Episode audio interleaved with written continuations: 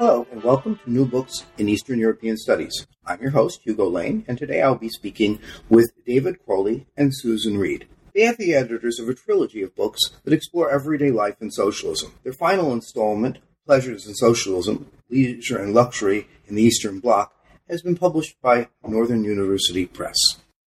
How are you doing today, David and Susan? Very well, thank you. Glad to Fine, hear thank that. you. Glad to hear that. Glad to hear both your voices there. Uh, it's really a pleasure to have you folks here today. I've been so excited about the books you wrote ever since someone told me about them, and uh, it's you know it's a very different kind of uh, interview because you didn't write everything in the books the way most of the interviews that we do are.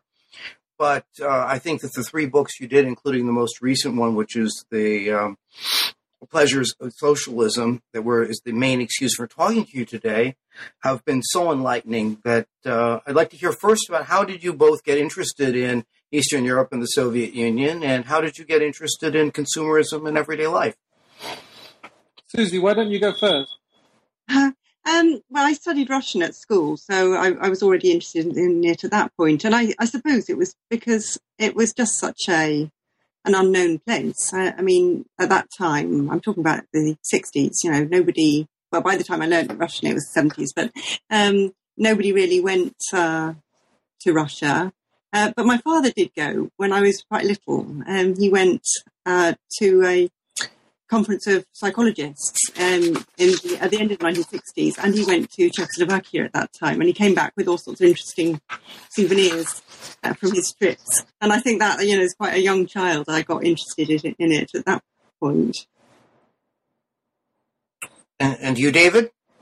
Well, um, I I suppose I, I went to Poland first in the 1980s um, as a student um, on a on a, a short scale exchange, and that was a kind of fairly exciting thing. Again, Poland seemed a, a kind of rather distant um, and even slightly, dare I say, exotic world. It was just after martial law, and uh, it seemed to offer a kind of a whole set of interesting and kind of problematic uh, questions to me that uh, I wanted to explore and to have the opportunity to, to go back.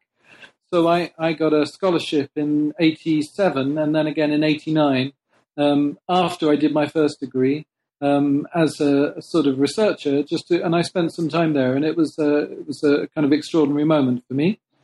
I, I can well imagine, particularly in 1989, uh, we missed each other. I was in Warsaw in 1985 86. Ah, so you were just a year ahead of me. Yeah, I guess.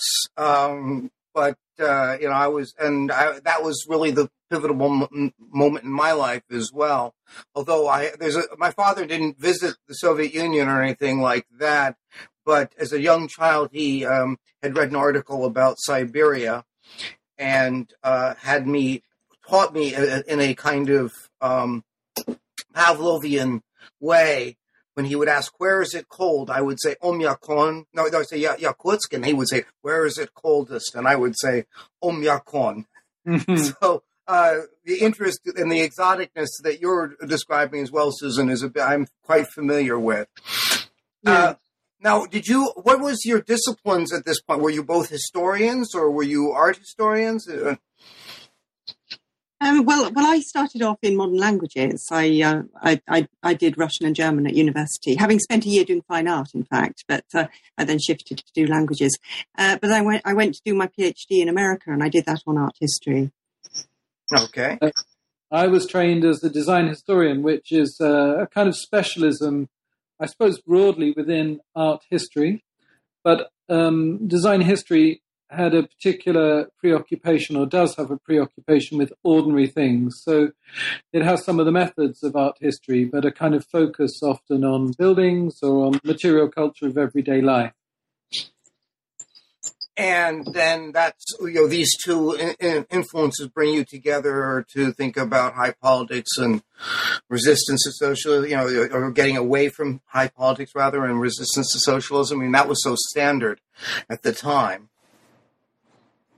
Yeah, I think Susie and I probably first met um, maybe in the context of art historians conferences in Britain, um, where I think uh, thinking about Eastern Europe was always seen as a kind of uh, something on the edge, a little bit marginal, and a kind of fringe activity.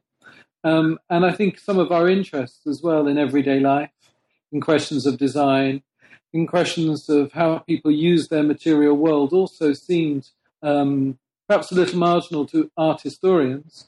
And I think in some ways that may be where we met, but the the interest in our work has really come from other fields, come from social and political historians, anthropologists, people working in literary studies. So I hope Susie would agree, but it seems to, seems to me that we've been able to move between different disciplinary fields because of this interest in, in, in material culture. Yes, I completely agree. I think I, I couldn't put it better myself. And it, and yet at the same time, I think that the fact that we both come from uh, visual studies is important. That uh, I, I, take my cue from the visual, and that's why I first got interested in these things. Um, on top of always having been more interested in social cultural history, I was never very interested at all in uh, political history, but I was always interested in things like you know, how people dressed and what the houses were like and the what kind of pots and pans they used and things like that. So I always had that interest in the more um, archaeological, anthropological sort of aspects of the past. Um, but but the reason I got fascinated in the particular kind of things that we began to to look at was images and seeing uh, illustrations in Soviet magazines that were kind of intriguing and didn't fit with the standard ways in which the Soviet Union was discussed at the time. And now you've, I mean, it really seems to be you've been on, you were on the cutting edge because now everyone's talking about material culture in this way. I mean, with the, with the hundred, uh, uh, you know, the hundred, you know, the history of the world in a hundred objects and things. Uh, you know, it, it it, it's been enlightening to me when I first read your book, and I continue to be enlightened the more I listen to people talk about um, material culture. So, but getting back to your uh, trajectory, when did you come up then with the idea of the first book, which was Style and Socialism? Um, it was somewhere in the mid 90s. Uh, we actually we met at a conference that was organised at uh, Northumbria University by a colleague of mine, a historian, Tim Kirk. It was an urban culture conference. Um, and that was somewhere like 95, I think. So very long time ago now. Um, and uh, David gave a very interesting paper there. So I started talking to him about it. And uh, uh, we just discovered that we were both interested in these aspects to do with material culture and um, consumption in the Eastern Bloc and uh, socialist modernity, socialist modernism, even, which was a term that nobody else I think, was using at the time. But we both had this understanding that that was really a very exciting thing to look at. And it took a little while, I think, to get the first publication together because we um, spent some time, I suppose, trying to establish a kind of network of people who had some common interests, maybe not exact, exactly mirroring our own. Um, but when you look at the first book that we put together, um, it it has really quite a diverse range of um, scholarly interests, style and socialism. So it has work by people who might ostensibly describe themselves as economic historians. Um, Mark Pittaway, um, sadly, who's died, um, would describe himself, I think, perhaps as a labour historian. But we could find a commonality of interests in this question about uh, really what does material culture do in in terms of people's lives and uh, and also this kind of question about how do these states articulate some kind of difference, some kind of political difference, or not through their material culture, and the question about modernity sits at the heart of that. One of the things that I noticed about the books, and it, you know, as I went back and was reviewing everything, that from the very outset, you've always had uh, historians from the region as well included, or not, well, scholars, I should say, rather than historians, uh, who have been included as part of it as equals. And that's been nice too. Yeah, I mean, maybe Susie would say something about this, but um, one of the most impactful essays in the first book is by Yuri Gerchuk. Um, Susie, perhaps would you fill in his background because it's very interesting. Uh, yes, Yuri, Gerchuk is um, uh, was a Soviet, a, a Russian uh, art historian, design historian, which was quite a rare breed in the Soviet art historical establishment. Um, and uh, he he wrote both as a participant uh, and retrospectively. So he he uh, I'd met him and I, found him very interesting while I was uh, doing my own research in in Moscow, and um, he he was conducting archival research at the time. Uh, but combining it with his own memories of um, the developments in the 1950s and 60s, when he was one of the editors of the main design journal, um, Decorativное искусство, and uh, he was a, an editor of that right from its founding in 1957 until it ended with the end of the Soviet Union. So he was in a very good position to comment. Um, and as David says, that, that essay is one that has been used uh, probably more than anything else in the whole book. So the one end of the spectrum you have this essay that really kind of combines the perspective of the present but also powerful memory. I think the other thing we've tried to do, and this is more apparent in the later books, is to draw in younger scholars, people who, you know, come from the regions that we're preoccupied with, the former Eastern Bloc. And what's so evident is the talent of, of younger scholars who are coming through who are very preoccupied with the same questions that we are, and they do uh, really very, I think, serious and significant primary research. So to be able to, I think, in a way, create three books that have this function of drawing, being able to put different voices before an academic community, I think, if if I might say, has been the thing that I'm most proud of. Yes, and me too. Yes, I quite agree. And it was always it was always an important uh, aim of the well from the start with the first book just to create a forum and also not to be too directive. We really wanted the diversity of different kinds of approaches and different kinds of voices. So we tried not to be too heavy handed as editors, but to really facilitate what people were trying to say. Yeah, and so an essay, uh, for me, a very powerful essay was written by uh, Katerina Gerasimova.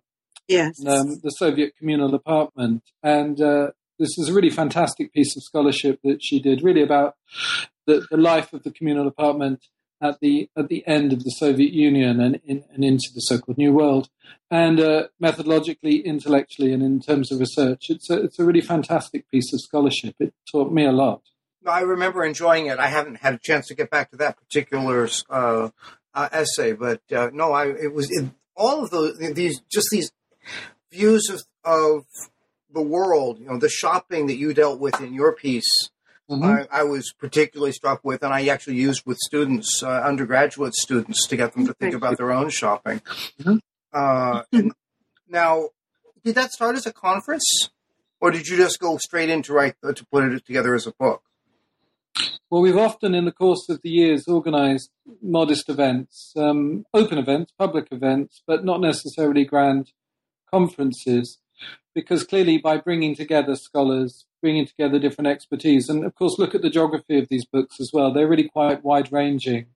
Um, you you get so much more by bringing people to the same space. So we've done that on a number of occasions, and that's really been a kind of a, a way, sort of part of our editorial process. Really, is to is to somehow know these scholars, work with them, and and we wouldn't make a claim on a community, but we can see other projects have become that have become spin-offs because of those relationships that have formed at those events.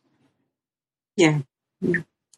How did you then? Was the was there a direct line from the style and socialism the, the uh, to socialist spaces, which was the second book in the series? we, we we had the idea. It really did form while we were finishing Style and Socialism. I think. Uh, I think we began to feel there were all sorts of different directions and questions that we hadn't yet finished with, and uh, it was just really as we were completing the introduction, the final version of the introduction to Style and Socialism, that we came up with this and realised that. Uh, that we had to, I, I, think both of us were exhausted with doing Style and Socialism, and yet we realised we had to do this second volume, the Socialist Spaces. Is that right, David? Is that how you... I think that's very true, and I think that also led to the third volume in a way. We could see these kind of um, these, these questions that emerged through the process of our own writing and thinking that um, one book couldn't answer, and it, there's been a, a, fairly organic relationship between the three books. I think, as I said, they form a kind of in, interesting body of knowledge. How would you briefly, for our audience who hasn't had the pleasure of looking at the books, uh, characterize the themes of style and socialism versus socialist spaces. Obviously, we'll come back to pleasures and socialism in a bit. Um, my feeling is really that style and socialism it is offers it's it was the first attempt to try and think about um, the role of material culture and to some extent um, the aesthetics of modernity in relation to the ideological priorities of, of the states in Eastern Europe, but also the interests of consumers. Um, it's quite wide ranging as a book. It, it, contains material that I think, from a classic material culture perspective, it's a little unusual to encounter. Material culture as a subject, certainly in Britain, is very closely allied to anthropology and is well developed here. Now, in our book, we in the first book, there, there's an essay on uh, cartoons, and it doesn't really focus on the materiality of the cartoon, but it's very interested in what a cartoon does in the world. And I think that's a, a key question for anybody working with material culture. What does this thing that's before us, it might be a table, a chair, a building, a monument, what does it do in the world? What kind of social relations form around it? But the first book has a kind of breadth that's really trying to say there is a lot of potential in this field. Whereas the second book narrows its focus a little bit and thinks more specifically about space and about the ways in which space allows or encourages certain sorts of social relationships and political ones or inhibits them. And quite often the book has a, a, a, kind of a line that I think we, we, we have in a lot of our scholarship, which is it explores kind of counterintuitive positions and perspectives. So, one of the essays in the second book by Mark Speed um, looks at a a building, a pavilion for an international exhibition that was to represent the Soviet Union, and really explores how it represented a certain sort of intellectual dismantling of the Soviet Union. So it kind of reverses the expectations that one might have of that particular space. So there's a sense of um, a clarity and focus in the second book that I think also represents the scholarship in these fields. That when we started doing this work in the 90s, it, it, the, the scholarship didn't have as many models or paradigms to work with, but over time, uh, the scholarship, as it speaks to itself, becomes richer, more complex, and has better tools to work with. Would you agree, Susie? Oh, absolutely, yes, yes, in, indeed. And I, th- I, think that relationship between the two volumes is exactly right. That the, the second one was was more focused. The first one was really to to uh, uh, just make this well to make the statement that we needed to look at these issues, um, and we we couldn't yet we didn't really yet know who was out there working on on things until we began to work on that particular volume. By the social spaces, we had a clearer idea, and there just were more people who were um, involved in that kind of work but the but the focus with I mean with all three, uh, we, it was always important that we kept uh, objects and images uh, focal. And although not every single essay or every single author uh, really did that to the same extent, it was still the kind of core of what we were trying to do, so that we weren't writing generally about consumption or about um, about synthetics or whatever else, but really to have a sense of, of how those particular materials and images circulated and, and functioned and were used. The images, yeah, there, there's lots of those. Of course, they're not going to be able to see them. There's lots of great pictures in these books, uh, which is a nice change from a lot of scholarly book, books as well. And they do exa- exactly convey that. Um, now, I, because we don't, we have a limited amount of time, and I, I do want to focus in on the most recent book, uh, Pleasures and Socialism. I guess for, one question I had, uh, and actually Mary Neuberger, who's a contributor here, uh, was wondering as well, was how uh, uh, uh, how it took so long for this book to get out? You did the first two quite quickly together. What happened there? well, the first one did actually take a very long time. It uh, um, it went through a lot of editing processes, and uh, it, it, took really a number of years. I can't remember how many. But uh, David, would you like to tell the story of why Pleasures took so long? I'm afraid some of the uh, the reasons for why it took so long are just simply to do the vagaries of the publishing process. Um, you know what it's like when you send um, a manuscript in, it goes out to readers. Sometimes those readers are very prompt, and sometimes they're not so prompt. So I think that's part of the story. I think the other thing that we should say, and, and I, I, say this with some delicacy, um, we we we took on work that we knew had tremendous qualities, um, sometimes by uh, scholars for whom we had to do a bit of work, sometimes with the English expression, sometimes to help them develop the analytical tools that they were using as well. So I don't think as editors we simply passively receive material. We've been very self consciously shaping these books and, and to a certain extent helping the authors shape their essays. And of course, that takes time. Yes, we, we did we did a huge amount of rewriting um, and uh, it, it, trying not to impose our own voices on on those essays, but but to really try and work out what they're trying to say. So that did take a very, very large amount of time. Um, but we also hit a bad moment in the publishing industry, I think. So it was delayed in that um, because of that as well. Yeah, but we would thank Northwestern University Press, you know, for the great support that they've given because uh, they booked this back this book very strongly, which is uh, great news. Yes, indeed. Yes. Well, and I'm I and I think many, many other scholars are quite thankful to them as well, as well as to you. uh, now, you know, I get. I think that in some ways, the pleasures in socialism, luxury and um, and leisure and luxury in the East Bloc, as the book is called, I think really brings out more than the other two the extent to which we get a picture of what it was like to live in, uh, you know, what so thinking about socialism as real socialism and different from our life, you know, the lives that we grew up in capitalism and, and the assumptions of what is, uh, you know, what is the norm. And would you like to pick up on perhaps some of the, the themes or articles that you saw as you see as particularly getting at that? Um, well, first to say that the uh, uh, uh, whereas David said, we tend to take these rather counterintuitive approaches. And so to try and write a book about the Eastern Bloc in terms of leisure and luxury was in the first place. Um, uh, I suppose to some scholars or um, political commentators on the Soviet Union in the past would be throwing down a gauntlet.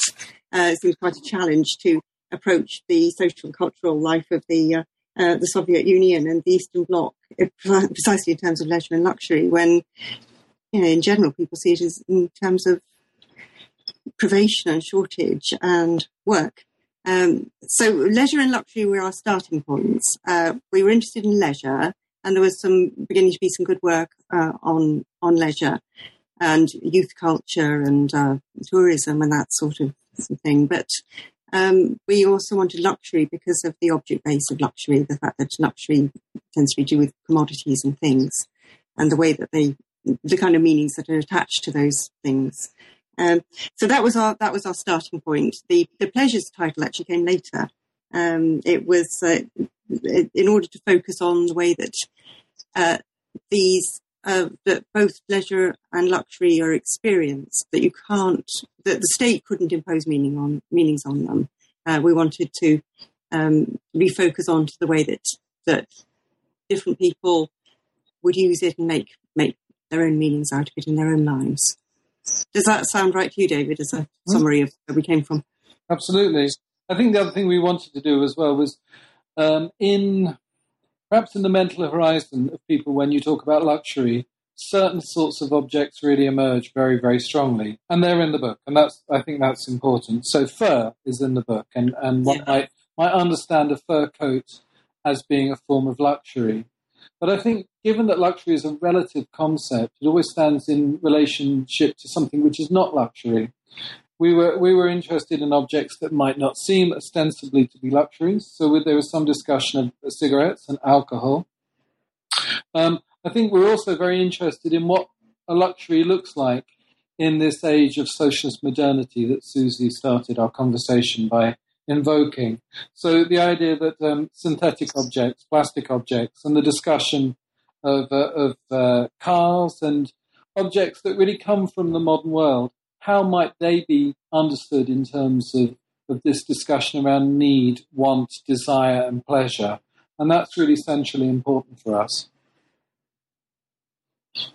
Yeah, I mean, the, again, as, as you say, these cigarettes that you know, very plain things, but they're they are part of life. And I thought the the way that we get it, this paradox of cigarettes being so important to the culture, Mhm. uh, you know, and you know, and yet you know, in, in the article there where they're trying to curb the consumption at the same time and thinking about it. Uh, the cars, of course, I think anyone, almost anybody who's ever read about the former uh, uh, Soviet bloc is well aware that cars were not were hard to come by. Uh, and yet the the stories that come out of that and how people looked at it and the desires to change car culture and their inability again this is one of the things that i think comes through all three books is the state on the one hand the state that is trying to rationalize and come up with a rational view of everything constantly being confronted with uh, its own uh, with the fact that it can't do that and being unable to think its way out of the problem Absolutely. I mean, material culture objects, commodities, goods present this tremendous problem, particularly from the late 1950s onwards, as these states want to demonstrate their modernity. And it's as if the only, well, not the only, but it's as if one of the major fields in which their claims on the future can be made is through consumer goods. And yet at the same time, within the ideological view of the world that they subscribe to, consumption presents all sorts of problems about social distinction, about desire and the ego, and so on. And this is played out in those objects. It's played out in the discourses of the objects, and occasionally it's played out in the material forms of these objects as well. And that's truly fascinating.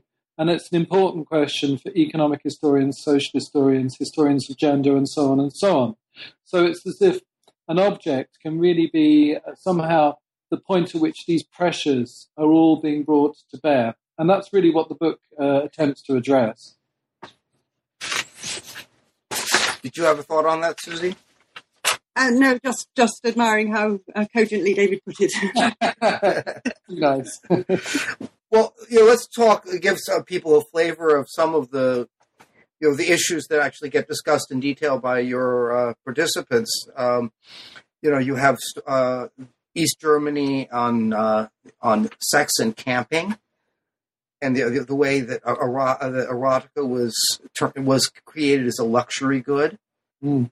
Uh, that, you know, that's that's one angle on that, and then you also have uh, you, you know, you do have, as you mentioned, fur. You know, one of the things that, you know, as I think about my own experience uh, living in post-Soviet Ukraine was, you know, even the woman who didn't have a full fur coat had at least some little fur around the collar or something. There was always an effort to at least demonstrate some quiet sense of luxury there in, in her coat. And uh, Poland, you know, when you get to that, um, even in '85, what how fashionable the women were looking, and you know there was definitely a clear sense of fashion that was going completely against the grain of what you. We don't talk about it in uh, in terms of Polish uh, style, but in, in certainly the way the Soviet Union was talking about uh, style and fashion uh, in the 1950s with the uh, article on Dior in Moscow. Well, if I could just make a comment about this um, this this essay, this very good essay by Tikhomirova on on fur. I mean, what she does for us as a reader is she she identifies, as you've just done, this fur coat, and sometimes for her it's a collar or it's a detail, and she asks this question: How did this object find its way into the wardrobe or into the life of, of the woman, or in some cases the man who wore it? And she, I think, in a very detailed and precise way, talks through all of the different kind of chains of production and consumption um, in quite a nuanced way that allowed certain sorts of people access to certain sorts of fur objects and other people not. And so what you end up with in the, the smallest thing like the detail of a collar is this powerful social picture that describes the social and, and um, status hierarchies in the Soviet Union. And she, she does it by drawing attention to what seems to be a minor or an ostensible detail. And it's a very elegant essay. Yeah. Yes. And it, it works nicely as a complement to Larisa Zakharova's one, the one that you mentioned already on Dior, because uh, Larisa deals more with the uh, the uh, professional designer's perspective. So we've got the two the two sides of it. We've got the users and the and the designers. Uh, but in Larisa's case, she's she's dealing with how those designers are negotiating the position of being in the Soviet Union, but actually wanting to uh, be fully recognised as fashion designers. Um, on an international level. So how they're trying to um, uh, to assimilate what's going on in the West, uh, but to translate it into Soviet terms. Uh, but sometimes actually they seem to almost forget where they are. Um, you know, in dealing with something like haute couture, uh, how to Sovietize something which is surely appealing only to an elite. Um, and uh, she she deals very subtly with some of those negotiations that the designers had to go through to try and legitimate what they were doing. Right, and she gets to that core problem that you know, fashion is all about change, and if you're yes. building the Soviet society, which is going to be a, a fixed final end, it, it it's anathema really to the whole way of thinking about social, even as these, uh, you know, even as socialism is calling on the gods of uh, of production. Uh, but it's only been, it's going to be a fixed production. It will be one way and one way. That's all we needed. Although, of course, there were changes. I mean, the original the original uh, Volga looks different than the later mod Volgas that uh, you can still buy today. I mean, there was change. Uh, yes, uh, sorry, the, the, uh, I mean, this uh, this issue about fashion was somewhere something that really intrigued us right from the start, from the Style and Socialism uh, volume. That uh, um, this sort of paradox that uh, um, you know, where did fashion fit into this system at all? How could there be stylistic change? Um, mean, that that was something I was already interested in in relation to painting because there was a lot of debate in the 50s about stylistic change. Uh, you know, if, if, painting was supposed to be a representation of truth, well, how could it change? mm-hmm. um, but but also there was there was uh, concern about how how come if um, it, it, how how could it be that in the Soviet Union fashion could be similar to fashion in the West? Why was it not more different? Uh, this was a, a, real problem at the time. Um, you know, if you're me- trying to catch up and overtake Western standards of fashion, uh, what happens then to having a socialist specificity? A big problem, if it could be achieved. Yes, but uh, so that was the, the sort of um, uh, the area of negotiation that that uh, designers, but also theorists were involved in.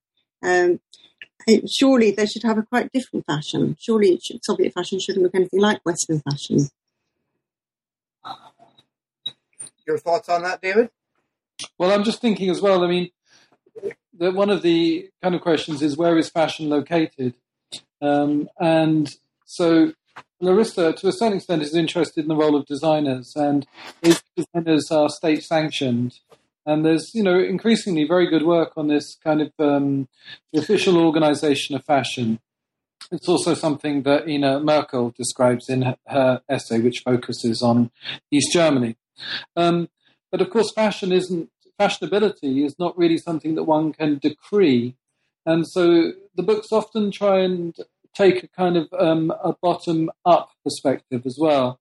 So in this in this volume on pleasures and socialism, we have Katherine Lebow's essay, which mm-hmm. looks at the kind of lifestyle choices and the fashionable interests of young people uh, working in, in the new town of Nowa Huta in Poland. They're ostensibly the, the young people building socialism in Poland, and yet they're very attracted to Western styles of dress.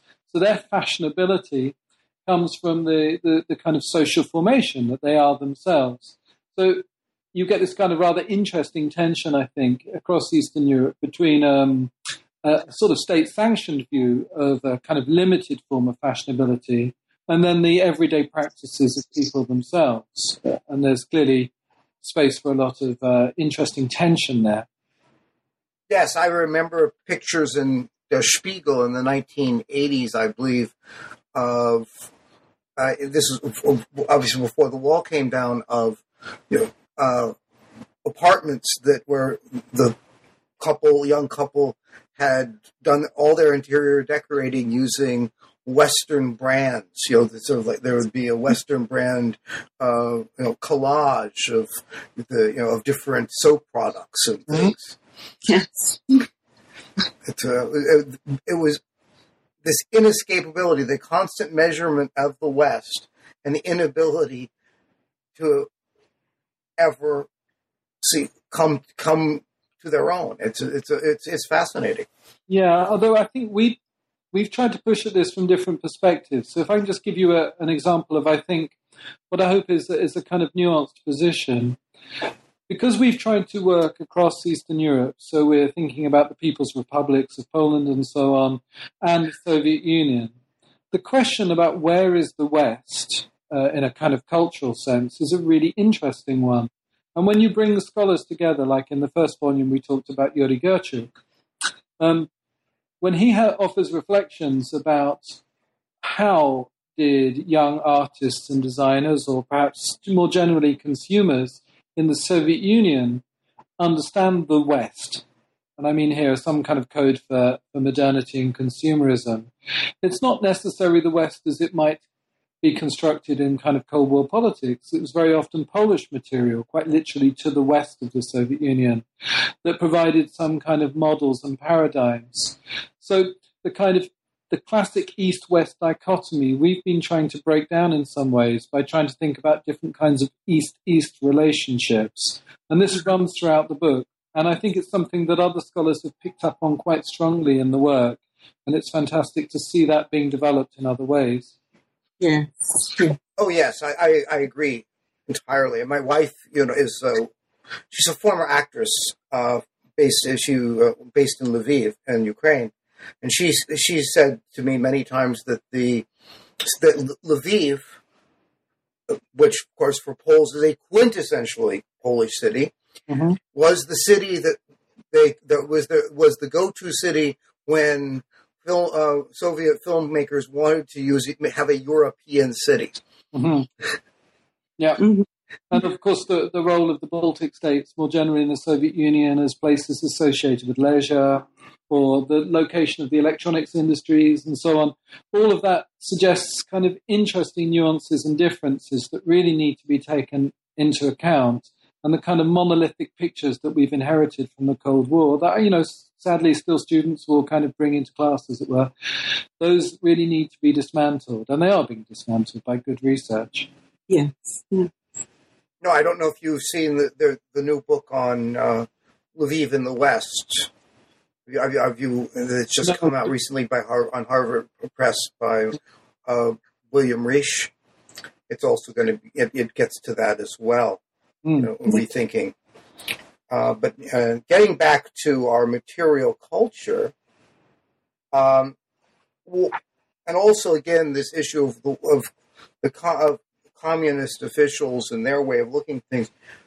It always seems it, so frequently uh, they uh, articulate wonderful ideas.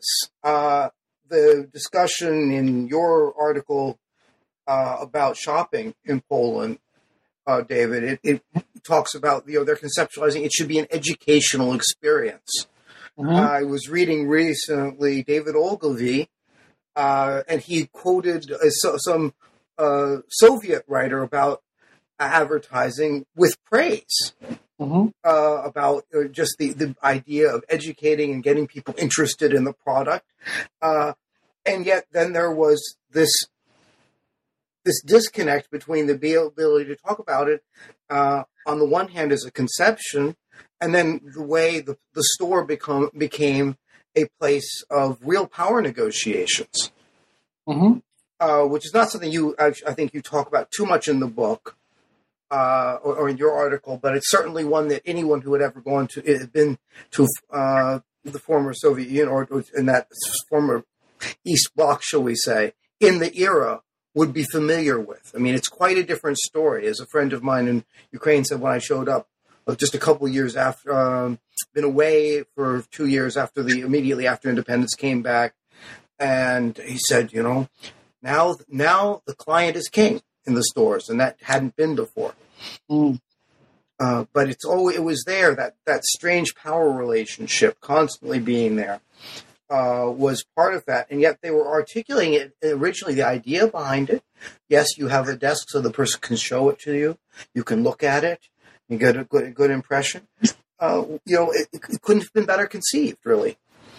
Yeah, I mean, I think um, this essay that you're describing, which is about shopping, compares the experience of something that certainly in Britain we would call a department store, which has kind of echoes of 19th century service culture attached to it. The object is brought to you. But really, this is about control. And then in the latter part of the essay, it explores what seems, or seemed to me when I wrote this, you know, a long time ago, um, a paradox that the supermarket, this quintessential symbol of American consumerism, uh, the supermarket was being built in Warsaw in, in the late 1950s. And I think for us, the late 1950s through into the early 60s, I mean, perhaps broadly the Khrushchev period, is, has been particularly interesting because all sorts of models and propositions were being um, were being developed and offered in that moment. Um, I think a kind of sense in which something like a kind of an experimental culture starts to emerge uh, amongst artists, architects, and designers to try and rethink some of those questions uh, about, you know, perhaps the role of objects or the role of spaces.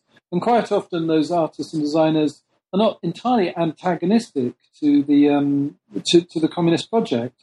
They they see themselves as being reformers and attempt to uh, somehow to somehow bring back uh, the the modernity that had somehow been squashed or, or extinguished during the Stalin years. So I, think this this sort of this period has been um, really at the, the, heart of the books, even though the essays very often explore a kind of longer periodization and, and the ramifications of those those new ideas. Would you agree, Susie? Yes, absolutely. Yes, I mean the, the 1950s and 60s are, are really very much the heart. I think both our interests initially, and although um, I'm certainly interested now in moving forward into the 1970s because because because there has been a lot of work done now on the 50s and 60s. But it's a fascination with that, kind of, with exactly as you say. I mean, it's a, a, a renewed uh, utopianism, uh, a, a, new optimism um, around ideas about the possibilities of technology and science, uh, and uh, but also about the possibilities of Marxism, uh, the idea of emancipation, and uh, um, and of the role of the material environment in that.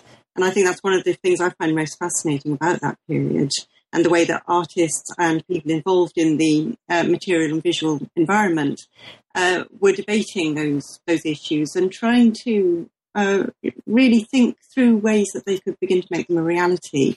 Um, going back very often, reviving the ideas of the immediate post-revolutionary period, the 1920s.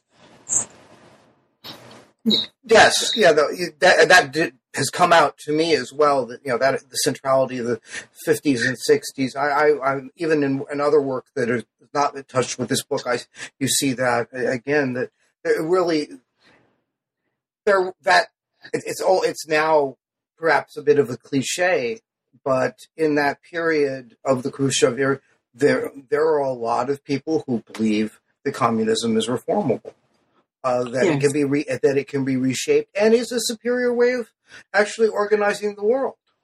Uh, and it's I, I, again uh, to go on to another cliche. Uh, is it's not surprising then that the, the our East German the our articles in East Germany, which are focused actually I think prim- a lot on the seventies, uh, yeah. are a place where that idealism is still resonating, where the yes. where the people you know, everyday people are still t- expressing faith in socialism, saying socialism should be this way. Socialism has to take care of the land, which is, I think, uh, you know, getting to this breaking down of conventional wisdom, which treats the, uh, the former Soviet uh, bloc area as completely uninterested in um, in environmental issues. How even you know in the 1970s and 60s, I believe, you're getting to see that uh, you know, people are saying we don't want this here. We want to have some wilderness. Absolutely. Yeah, I think um, you're describing obviously this. Uh, there's a kind of there's a whole set of temporal differences between the experiences of these uh, different countries um, and, and, different um, regimes. And what you described there for East Germany is really, as far as I understand, not so much the case in Poland. That mm. kind of sense. So I would say it was. Sorry, David, to break in. I, I, would say that it was happening in, in the Soviet Union, in, in Russia at least, that the uh, um, already uh, the 60s is a very interesting period because it, it's a mixture of there's, there's, there's still this striving forward technological utopianism, but at the same time, there's beginning to be a very strong uh, ecological um, retrospective mm. movement, which has different aspects to it. There's a, there's a very conservative, chauvinist aspect to it, but there's also um, one which is more about trying to uh, build new relationships with the past, and that includes uh, an interest in the in the environment and in historic preservation and in uh, environmental preservation. Well, um, you're right. I, what I meant was this uh, the sense in which there was faith in this socialist project um, continues through East Germany into the 70s, but doesn't really have much strength in Poland whatsoever.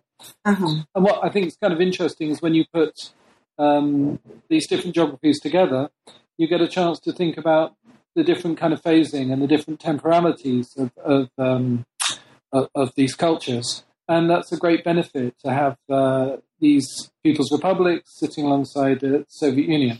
I agree. I think we tend, to, you know, and I confessed, you know, I got into my my interest began with a desire to stop seeing, in my case, my uh, Poland as simply an, an appendage of the Soviet Union.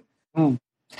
Uh, mm. But uh, I have now for many years come to believe that we need to, by incorporating the Soviet Union in a, in a class on uh, East, on Eastern Europe, we actually get more mm. than if we just limit it to Eastern Europe. Yeah. Because and you know that that is precisely right because you're seeing the different trends and how they interact with each other, uh, which gets to you know if there's any place where we see it, uh, those two converging, it's in Paula Bren's piece on um, in the most in this book on luxury on the two different images of the shopkeeper, mm-hmm. uh, who you know one in the in, who's uh, kind of radicalized in the Prague Spring era, and then the other dutiful, hardworking uh, shopkeeper in the in the um, uh, um, in, in, the uh, Husák era. Mm-hmm. It's, it's, absolutely in, in the way that both were right in their time.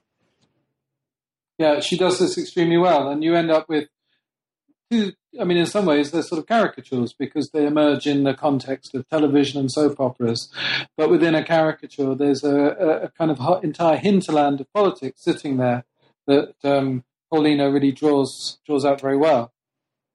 Yeah, it, yeah, that, it, it was very well done. I mean, as are so many of the essays here, uh, you know, and and I do recommend everyone get get these books, get their hands on these books if you want to understand what people, what it was just like to be in these countries. I was reading uh, the part on portion on cars to my father, uh, who was a car nut. Mm-hmm. Um, and he was absolutely delighted. He uh, d- delighted as I was reading it to him um, uh, to hear about all the things he, he, had not known about Soviet culture and cars. I mean, it just uh, it takes us to a different way of looking at at that world. Mm. Uh, we're getting towards the end, and I have a couple of questions. First, I'd like to talk, get back to an issue you talked some about before, which is is the editorial and collaborative process. I mean, uh, generally, when I interview someone uh, about a book, I'm interviewing a, a, single author. They rarely ever acknowledge the editors. Uh, and not that I necessarily asked them to acknowledge the editors, so mm-hmm. perhaps that's the interviewer's fault. But uh, so to have two people who worked on this as editors, although obviously you contributed to the books as well, uh, talk about that process, the collaborative process. Um, you know, did mention that you were you know helped rewrite articles, but always trying to keep the voices of the original authors. So talk about that, please. Well, I mean, I could say that um, the Pleasures and Socialism has a, kind of extraordinarily long introduction. Yes. um, anthologies. It's a 15,000 word introduction. A lot of collections of essays will often have quite a minimal introduction that simply provides some kind of background and you're into the book. But we really believe that in these books, we're trying to kind of gather material and help shape a debate. And so our our work as editors is partly to contribute to these books themselves. And so if you take that long introduction, it's a kind of um, a set of reflections on the scholarship of the last 10 or 15 years. And it's an attempt to kind of sift through the good ideas that come from that and, and to put them under some pressure, to test them a little bit. Um, that takes time. So Susie and I will work together and write together. We write usually in sections and exchange uh, those passages back and forth. And I hope in the end that the writing is pretty seamless, that you shouldn't be able to tell what I've written and what Susie's written because we both sign off these texts and we believe them to be the product of both of our work. And we have that benefit really of having, you know, different geographical interests and, and some different kind of expertises, but they should, in the end, seem like a, a, one singular object. I hope you agree, Susie. You can yes, absolutely. And, and I mean, there were times when in the in the process of writing, which uh, writing the introduction did take us a very long time, and I think partly because we were trying to work out, out our ideas while doing it. Um, that our own ideas were maybe developing as we as we wrote it, and so we we'd sometimes find that one of us would take a paragraph in a certain direction and then the other one would take it back. We ended up with a kind of seesawing, zigzagging process and had to then sit back and recognize that. And I think that happened actually probably even more. I think that happened even more with the first book. Yeah. There was one point when we realized because we were coming from the different perspectives, in my case, from looking at the Soviet Union, David looking at, at Poland, that we were meaning different things. And we were, uh, uh we had to really stand back and clarify that. And I think that's where some of our insights came from, uh, that, that process. Um, and, uh, but, but it's, it's a very productive process, the whole uh, writing in dialogue. I think it, in many ways it's much harder than writing solo.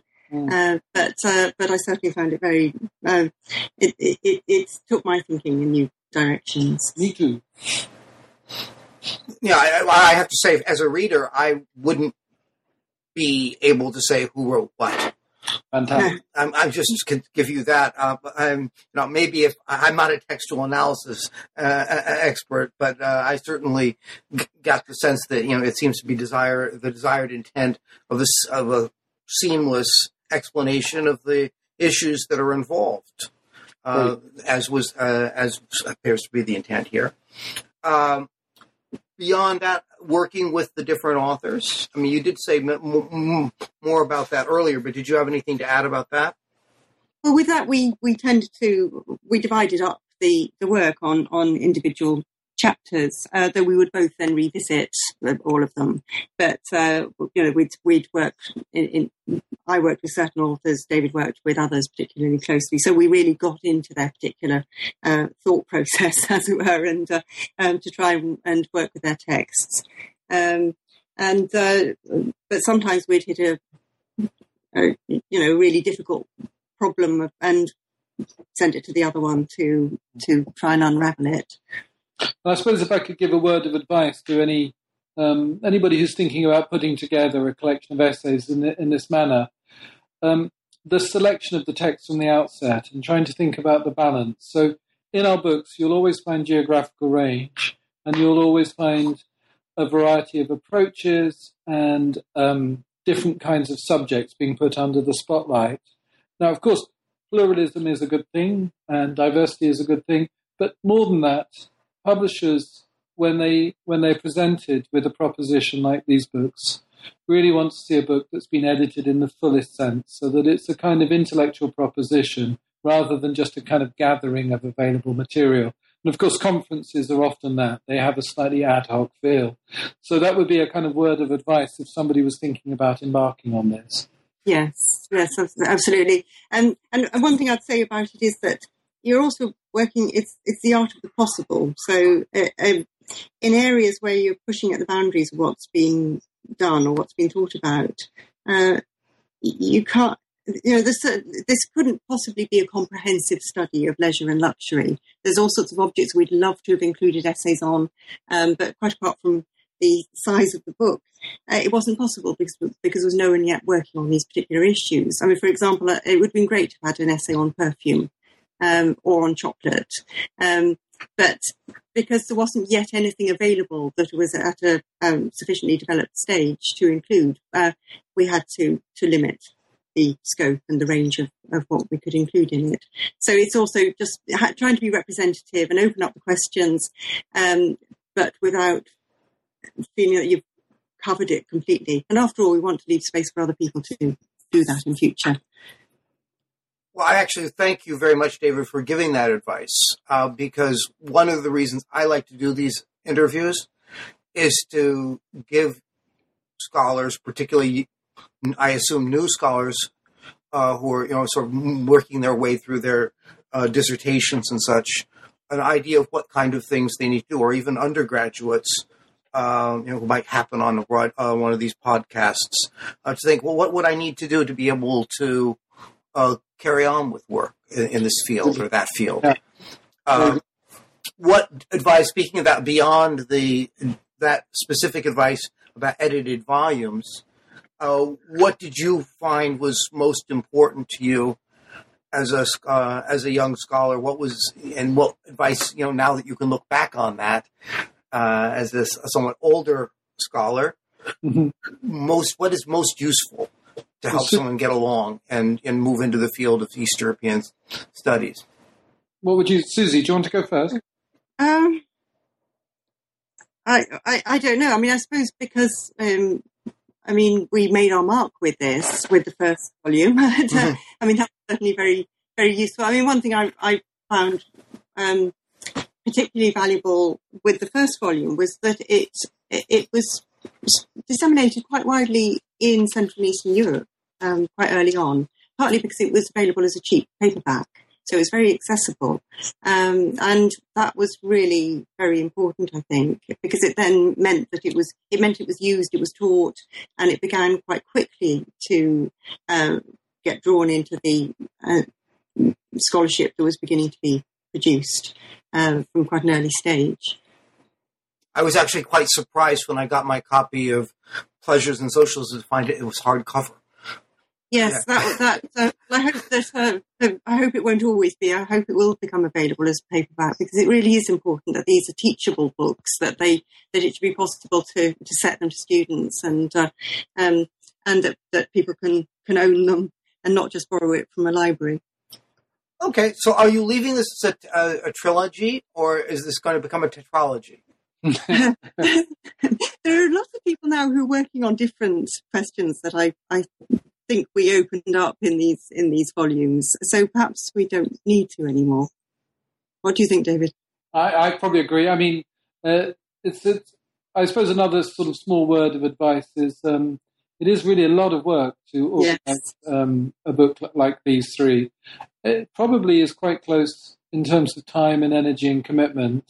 Close, so it's not the same, but close to writing one's own book as well. Yeah. So, yeah. Um, I, would like to emphasise that as well. That people often underestimate the work that goes into an edited volume, and uh, partly because, um, well, maybe a, a, conference volume isn't so much work, but uh, um, but if you really want to shape it, uh, take a concept and develop it, and and shape it in the way that we wanted to do, um, then it's an enormous amount of work, and uh, anyone embarking on it shouldn't shouldn't underestimate that. Mm. And what are you now working on, either individual? I mean, I think are you doing anything more collaboratively, or are you both going in different directions in in the friendliest way? I, I assume. Um, yeah, there's no collaboration at the moment, but I'm sure we will at some point in the future. Yes, I hope so. Yes, uh, uh, but at the moment we're both working on our separate projects. I'm I'm working on uh, I'm trying to finish a book which is about homemaking in uh, in Khrushchevki, the Khrushchev era um, prefabricated apartments. So it's about becoming consumers and uh, um, also about the development of uh, um, a sense of taste, uh, the relationship between people's practices uh, in homemaking and the prescriptions of authoritative uh, advice. Sounds most interesting. And you, David? Um, I'm working on an exhibition for Museum Sztuki in Łódź in Poland on uh, electroacoustic music in the 1960s and 70s and its relationship to the visual arts. I'm quite interested in cybernetics at the moment. So that's quite a step away from um, from the books we've been discussing today. Sounds very interesting. I do thank you for making both of you for making the time available to be able to chat today about your books. And I do hope that in addition to encouraging people to read these books, that uh, uh, today's talk will inspire a few people to put together equally useful and groundbreaking uh, collective volumes in the future. I hope so. Okay, well, thank you. And uh, both to you, David and Susie, goodbye. Thanks. Goodbye. Thank you. You've been listening to New Books in Eastern European Studies. I'm your host, Hugo Lane. We've been speaking with David Crowley and Susan Reid about their book, Pleasures in Socialism. I hope you'll join us again next week when we speak to another author about their book in Eastern European Studies. Bye bye.